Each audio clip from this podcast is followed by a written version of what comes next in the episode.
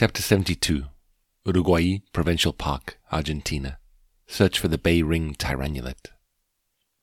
It wasn't too far to the next place, so we were in no rush to leave. We packed and made it down for another breakfast of mate cocido and dos media lunas. I'm not terribly impressed by the Argentinian breakfast. We set off, and a couple of bus rides later, we were in the town of Wanda, where we got off, not even knowing if there was anywhere to stay. I walked the small grassy plaza and asked a group of women sat in a garden nearby if they knew of anywhere to stay. As luck would have it, one of them had a hospedaje nearby. She was very nice and it was really cheap, just ten pesos each. She had a little comedor downstairs and was nice enough to bring our pizza and salad upstairs to the table outside our room. We had no TV, so we entertained ourselves by playing cards and reading until we were tired enough to sleep. I wanted to visit the Urugua-i Provincial Park that I'd heard about from Tim. It was quite easy to get to from Wanda, just a 45 minute ride on the bus. All the signs and buildings of the guard post seemed to be quite modern and seemed to have quite a bit of money spent on them. I asked the park guard about the trails and he pointed me in the right direction. It seemed that we didn't even have to pay to go in, easy to get to and free, my kind of birding. The birding started off good and I saw some nice birds, including the colourful plush crested jay. I got quite a few lifers, but none of my target species and the activity soon died down.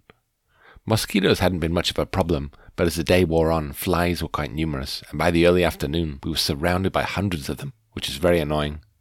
The bus apparently didn't go back until 5 pm, which still gave us another hour to kill, so I went to go and look for some more birds and left my girlfriend sitting on a bench, swatting flies. At 5 we went out to the road to wait for the bus. While we were waiting, I spotted the beautiful red-breasted toucan hopping about in the lower branches of a tree nearby, and I went over to take a photo. The bus soon came, which was a relief after such a long day. We'd both had headaches all day, maybe from the heat or the stress of the flies. The woman who ran the hospedaje invited us to a party when we got back. It turned out to be kind of a fete at a local school in celebration of San Juan. For some reason, people walk on fire, although we didn't stick around for that.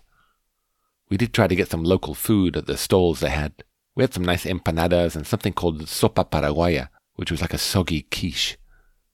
We were exhausted and didn't hang around for the rest of the festivities, but went back for an early night.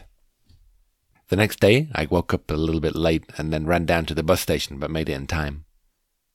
Before getting on, I bought a bag of chipas, a kind of cheesy bagel that's helping me put on weight at the moment.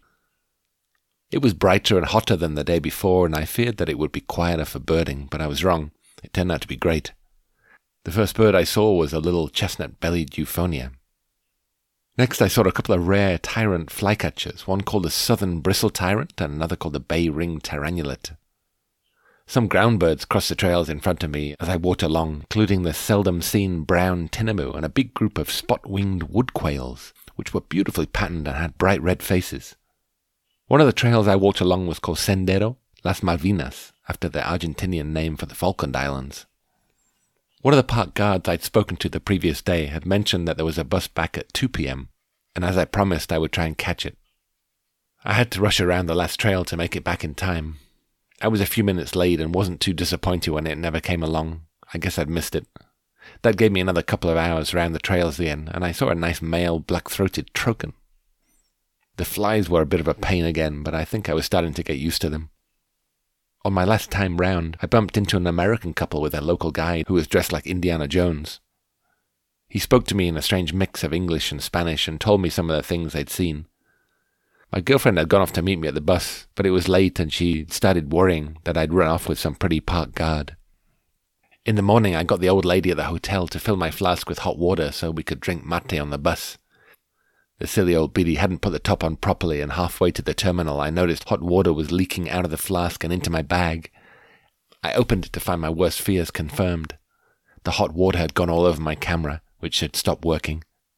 We went to Puerto Iguazu, where we changed buses to Ciudad del Este in Paraguay.